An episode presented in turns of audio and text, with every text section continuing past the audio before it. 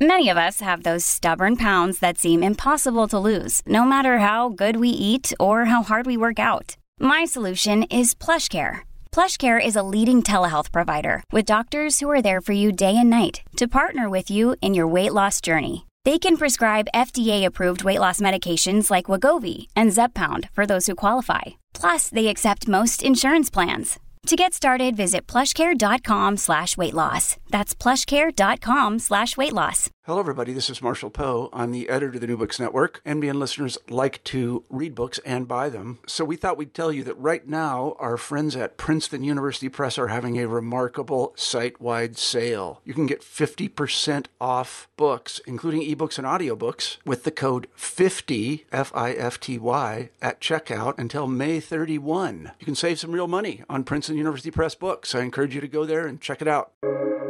Welcome to the New Books Network. Welcome to the New Books Network. I'm Stephen Pimpare, host of the Public Policy Channel, and I am pleased today to welcome Elizabeth Carpenter Song, who is the author of Families on the Edge Experiences of Homelessness and Care in Rural New England, new from MIT Press. Elizabeth, welcome. Thank you for joining us today. Thank you so much, Stephen. I'm delighted to be here. Uh, so before we home in specifically on the book, I wonder if you might tell listeners just a little bit about yourself and what brought you to this particular project. Certainly. So I'm trained as a medical anthropologist. And so, what that means is that my research involves working closely with people in their communities to understand their everyday lived experiences. Um, in more practical terms, that means that I have the enormous privilege of spending time with people in the settings of their lives to learn about what's important to them and also their experiences of illness and suffering and how they navigate through complex systems of care. And so that's really characterized the work throughout my career. And in this particular work, which is now stretching for more than a decade, I've turned that focus to really uh, look closely at the experiences of homelessness and housing uh, insecurity within rural communities within the US. Um, a lot of my scholarship has documented what I tend to think of as the missed opportunities within medicine. And so, what we might think of as the rifts or the disconnects, and certainly the harms, often unintentional, that happen within the space of healthcare and social services. Um, we certainly know that um, health and social services aren't working so well uh, for many people within the US, and this is especially so for communities of color, uh, low income communities, and also for rural populations within the US. Um, at the same time, I would say that these systems are often not working what particularly well for the professionals within them. And we see this, for example, in the high rates of burnout and also the ways in which providers are often demoralized within these systems. And so my work and this particular book uh, really strives, I think, to try to reimagine uh, practices and also the cultures of health and social services to ask the question how can we do better? Um, how can we come together to think creatively about designing and redesigning our systems of care um, to address many of the urgent needs that we face? And also, uh, this work has brought me also to think not only at a practice level, but also to think about changes that need to occur through policy uh, to begin uh, to address the enormous task of seriously mitigating social determinants of health as well. So, as you as you mentioned, this work was ten years in the making. You are you uh, conducted 320 total visits with five families uh, in and around mostly rural Vermont, um, and uh, tell me if, if, I'm getting this right, but the thing that they they had in common um, was uh, their uh, interaction with a facility called the Safe Harbor Shelter. So I wonder if you might start us off by telling us a little bit um, about uh, the range of families that you spent time with and and what we can learn about what it is that brought them into the shelter in the first place. And then we'll move on from there and maybe talk a little bit in more detail about what that experience of living in the shelter was like and and for those who uh, left it how how and why they did that and and how their lives changed. So um, how did folks find their way into the shelter? What happened? Sure. So there are many different pathways into into homelessness and what brings families into a space like Safe Harbor. And so, for the families with whom I had the opportunity to work closely, in some cases, this might be a breakup or a divorce. Um, for others, it could be experiences of domestic violence. Uh, for other families, it was living in a dilapidated structure that uh, was exposing their children to lead within the pipes and they needed to move. For others, it was merely the inability to afford rents within our region. And so, as we think about these different kind of precipitating factors into homelessness, um, as I've spoken with uh, others within this space, the experiences of the families uh, with whom I worked are broadly um, they they resonate with uh, with the experiences of, of those who are uh, who find themselves homeless uh, more broadly within our communities, and so we can see um, the ways in which these different these different conditions and certainly um, changes, you know, the loss of a job or changes in one's relationships over time um, may render one vulnerable to to becoming homeless. Um, within this, too, I think it's important to note that, um, and, and, another scholar of rural homelessness, Yvonne Vissing, has noted that homelessness is is a spiral, and so it's the the idea that um, there may not be uh, one particular event, but it's kind of the accretion of vulnerabilities over time as well that may land someone with no no place to go. Yeah, and is is do you think it's fair to say that that because of the the lack of available affordable housing in the area, uh, it takes those vulnerabilities and makes it just that that much harder to to to come out the other end of them right? Is that is that is it is it overstating things to say that at heart this really is when all is said and done uh, a problem of access to uh, uh, available and affordable housing that's exactly right. And I think that that's something that has been underappreciated in terms of thinking about housing within rural communities. Um, we see that the bulk of research on homelessness has been conducted in urban areas of the US, much less attention within rural communities. I think there's often been an assumption that these types of uh, forms of precarity are not so present in rural areas. And uh, this work really seeks to disrupt that. But certainly within northern New England, we have the confluence of several factors. So um, we have actually quite high costs of living within the region. And then we have a very limited amount of housing inventory. And so what that what that does then is puts enormous pressure within the housing market, and we um, we simply do not have uh, enough stock of affordable housing within the within the region. Yeah. Um, so talk a little bit if you would about about the shelter itself what's life in the shelter like what what is what is that experience for people Certainly. So, the the shelter that I term Safe Harbor um, is very, you know, it's very unique in in many respects. Um, unlike other uh, shelter or even other social service settings that that I've been um, uh, immersed in over the years and, and aware of over the years, uh, Safe Harbor was not a particularly institutional uh, type of culture.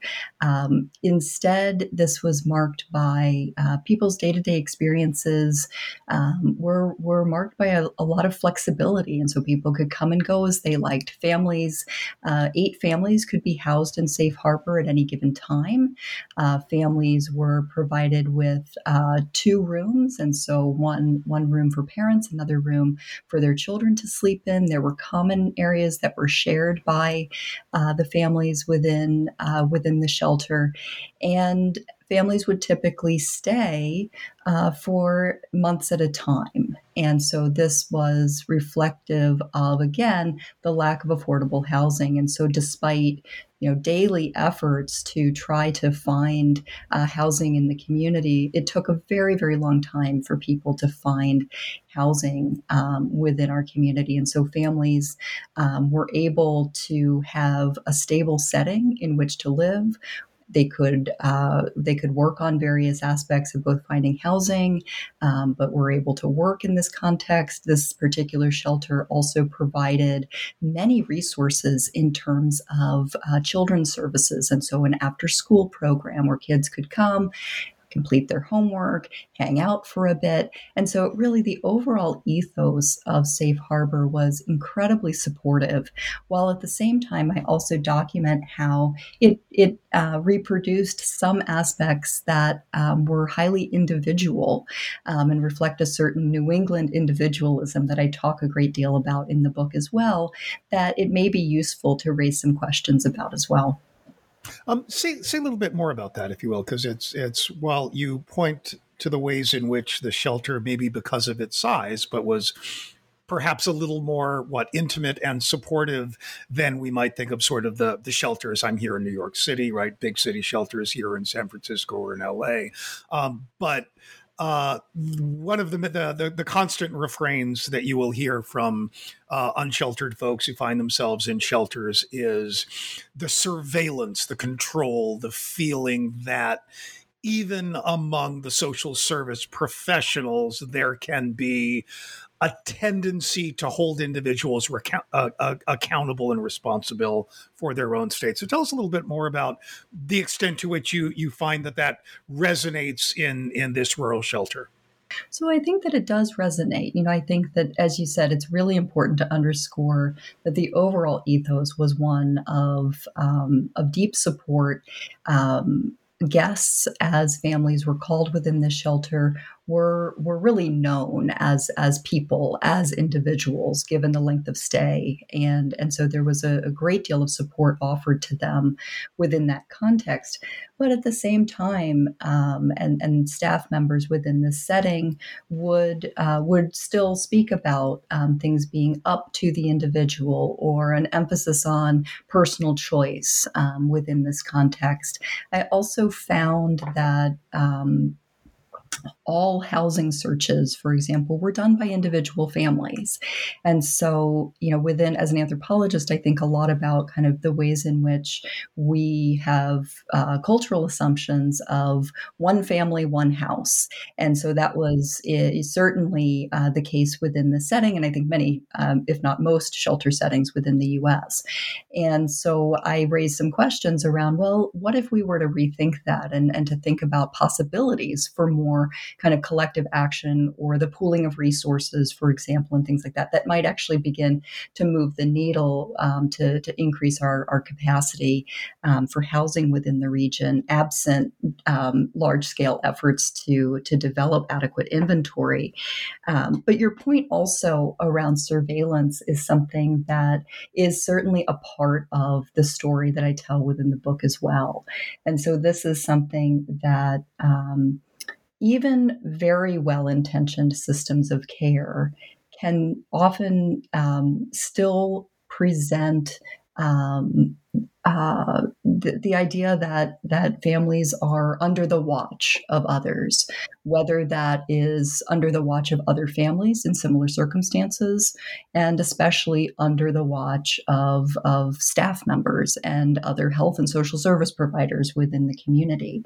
And so um, Donna Friedman has talked about this in relation to families experiencing homelessness as parenting in public. And I think that's a really, really useful concept and one that I borrow and apply within the book.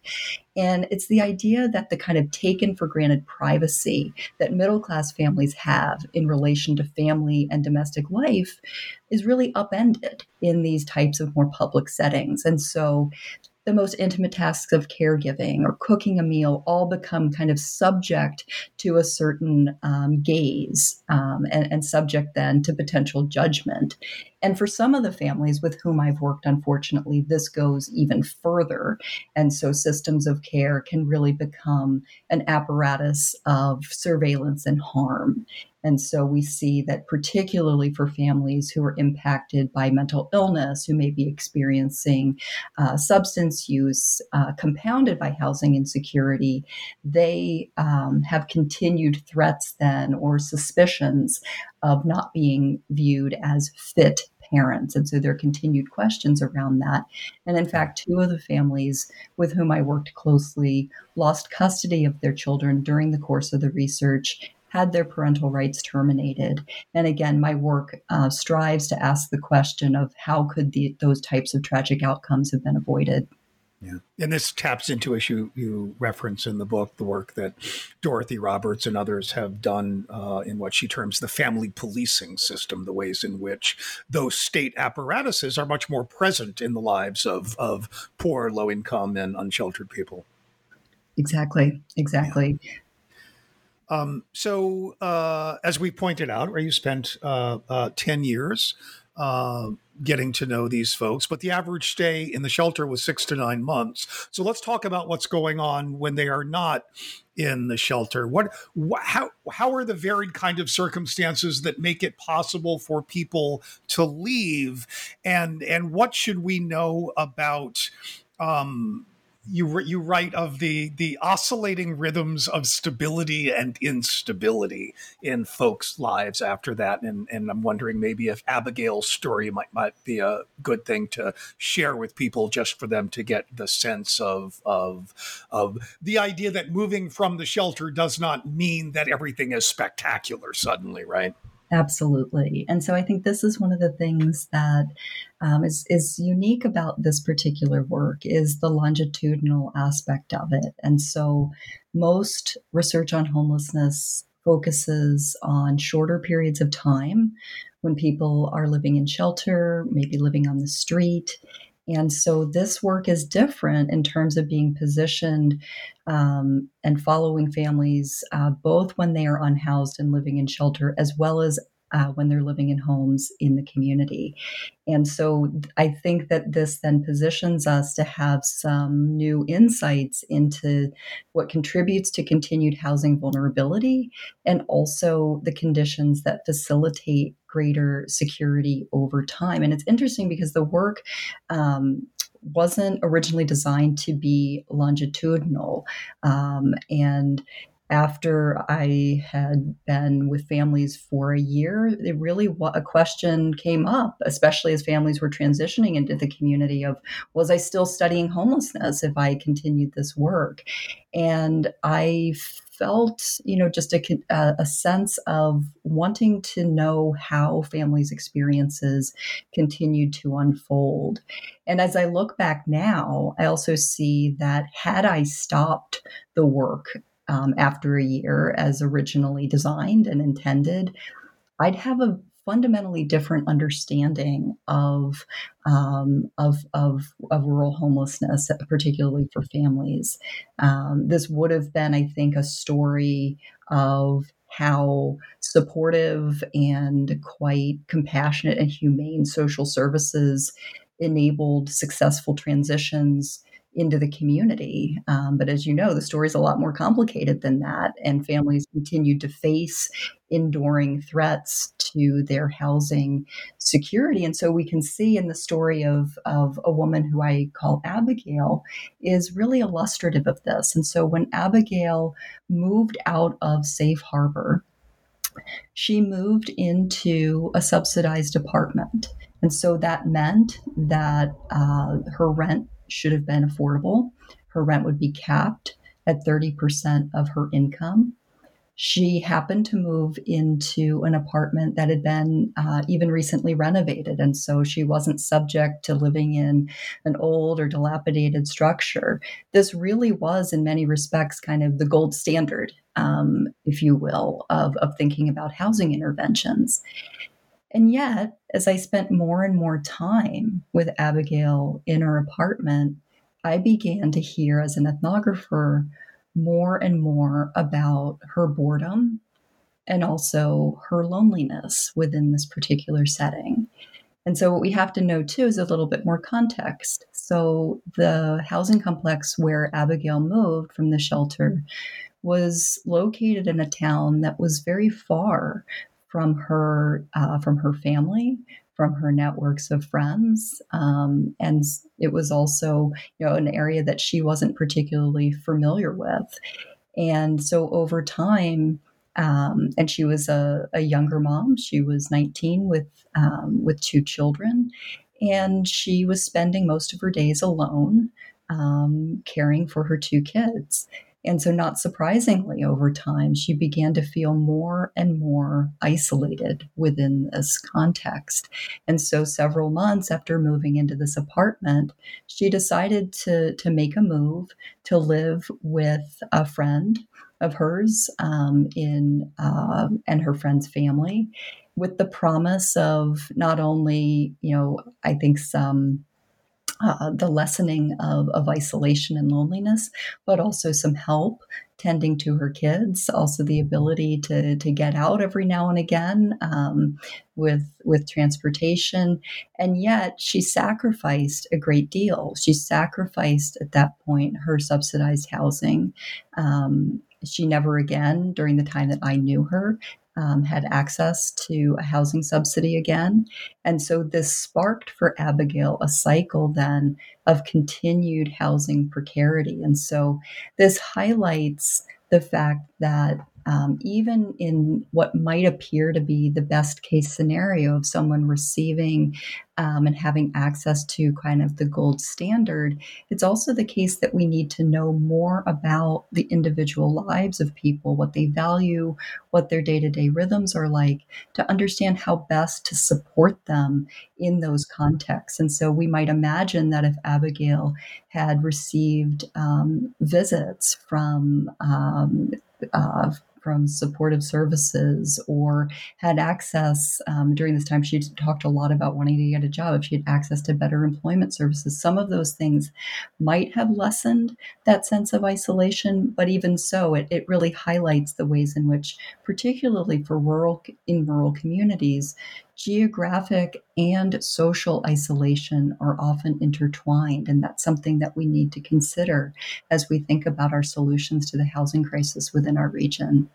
Yeah. And, and, you know, I think, um, I suspect you'll agree that it's fair to say that, that we don't when we think about people experiencing homelessness, we don't take seriously enough things like social isolation, about whether they um, are able to build networks of supportive communities that can make up for the ways in which they continue to be economically insecure, or for folks to help out with childcare, which is a recurring theme throughout the book, or again, particularly in rural locations with transportation, right? These are, uh, you know, I, I, I, I'm imagining people saying, well, that was silly for her to give up that rent stabilized apartment. But easy for you to say, right? I mean, I think we we underestimate the the the importance of mental health as well as economic security and shelter. That, that's exactly right. And I think that it's something too that is really um, the, the, the unique power of ethnographic methods to illuminate the nuances and the subtleties of these experiences is really important. At the heart of the book, I'm really striving to be able to shine a light on the complex lived realities of families who are experiencing homelessness. And so we can begin to move away from kind of broad assumptions that many might bring into the space of thinking about homelessness, really get to know uh, people and really begin to understand um, all of the different factors that may play into, as you said, a decision that perhaps from one perspective might seem. Um, you know like you know like a really really bad decision on her part but we can begin to to understand um, and have a great deal of empathy for why it is that um, being on her own was no longer a tenable uh, situation for her so I wonder if we might uh, uh, tip to arguably the the other end of the spectrum and talk about um, some folks who were able to achieve uh, some degree of security, material and otherwise. Um, I wonder if you might talk a little bit about uh, Barbara and Evan, and and how we might make sense of of their relative success. Sure. So Barbara and Evan stand out among the families with whom I've worked for being the only family that was able to move out of the shelter setting. Um, they moved into one apartment initially, and then about a year later, moved into a second apartment. And they've stayed in that particular setting for more than a decade. That's a, that's an exceptional story among the families with whom I work to have that. You said Abigail was I if I remember right 14 she moved 14 times in 4 years. That's correct. That's yeah, correct. so very different. Very very different. And so Barbara uh, and Evan um, were fortunate to move into uh, subsidized housing as they transitioned from the shelter. So that was the primary, I would say, the primary structural determinant of their stability was having an affordable place to live. Um, they also had access to transportation over time. Evan worked continuously uh, during the course of the research, as did Barbara, although Barbara would leave jobs um, on occasion, but really worked continuously um, throughout her time. They were able to combine then their incomes from employment, which gave them um, a bit more economic security. And when Barbara might leave one job in search of better circumstances, she had the backstop of a, of a second income. Um, in their particular case as well, um, they were a bit uh, older than others within the study. And so their children were not um, small toddler age, but were um, approaching adolescence. And so could be a bit more independent as well. And so Barbara was not as dependent upon childcare as some of the younger mothers in the study. And, and so I think that enabled her to uh, to work jobs that wouldn't have been tenable for for others in the study. She was able, you know, at much of the lower wage service sector types of positions that people held were subject to incredibly unpredictable scheduling. Um, for example, I would often not be able to schedule more than a few days out for families because they wouldn't know their work schedules. Um, and this was terribly difficult for families with young children. Barbara did not have that situation. And so I think that enabled her um, to take jobs that would be difficult for others. And so there were several of those types of situational um, and, and kind of her social situation that I think contributed to uh, her family's long term stability over time. That being said, it was not easy for Barbara and and it's still quite fragile but at the same time, um, they have remained in in the same apartment for for quite a long time now. And to to maybe draw a line under that to go back to the observation you made earlier about sort of this this you know the the the hardy Yankee New England individualist ethic stuff.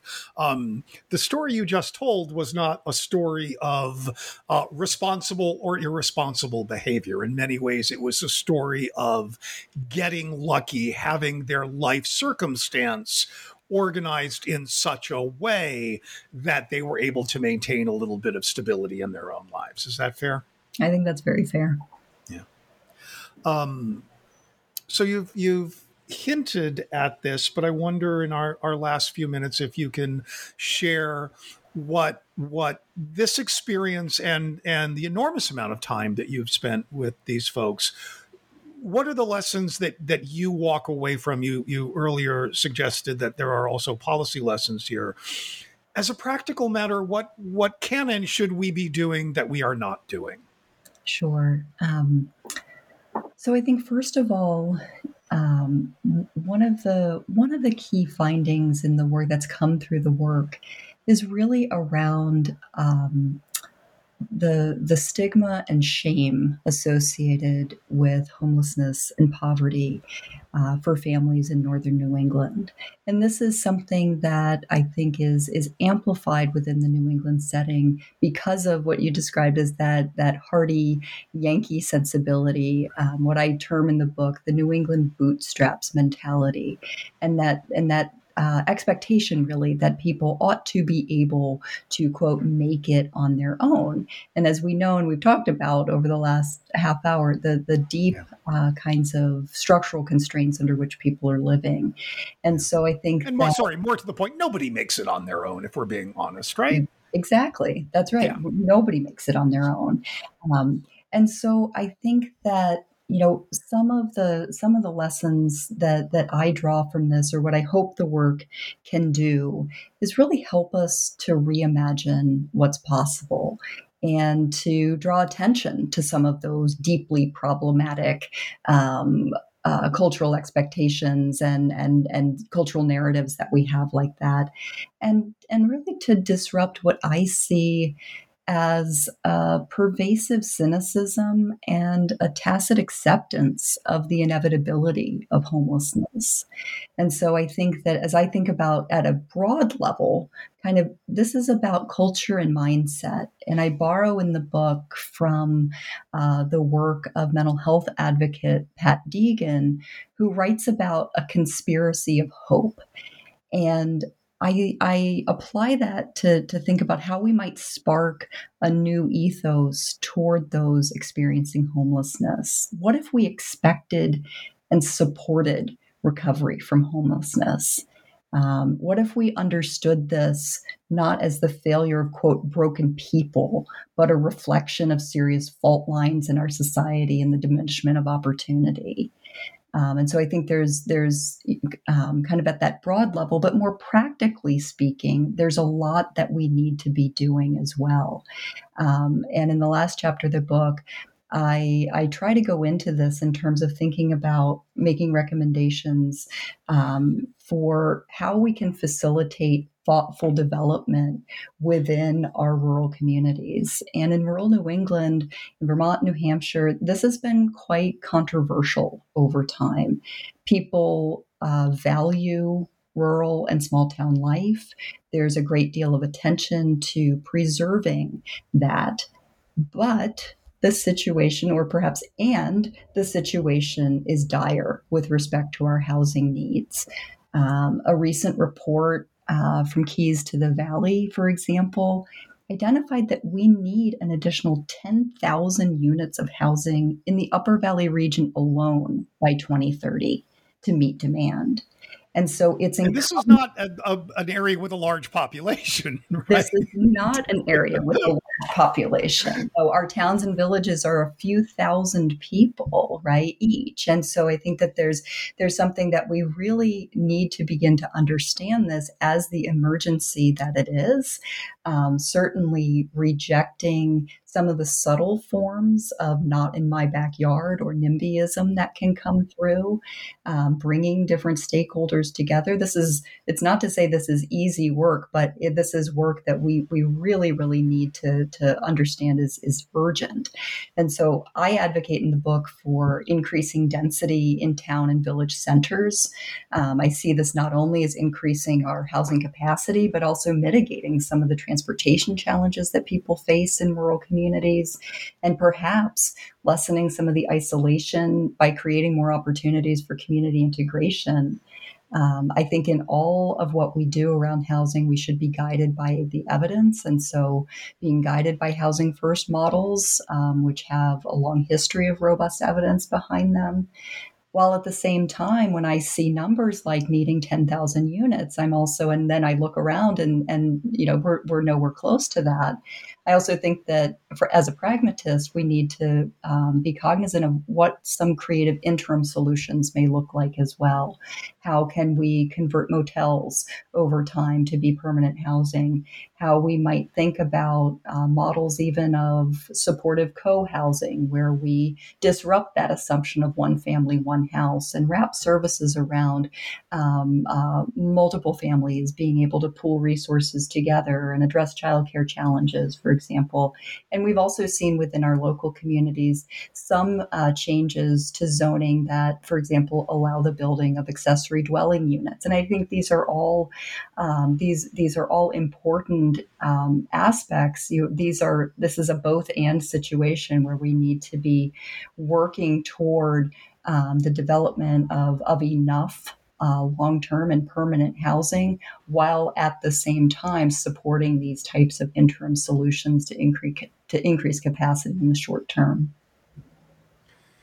You're listening to the public policy channel of the New Books, Books Network, and we have been speaking with Elizabeth Carpenter Song, who's been telling us about her new book, Families on the Edge Experiences of Homelessness and Care in Rural New England, new from MIT Press.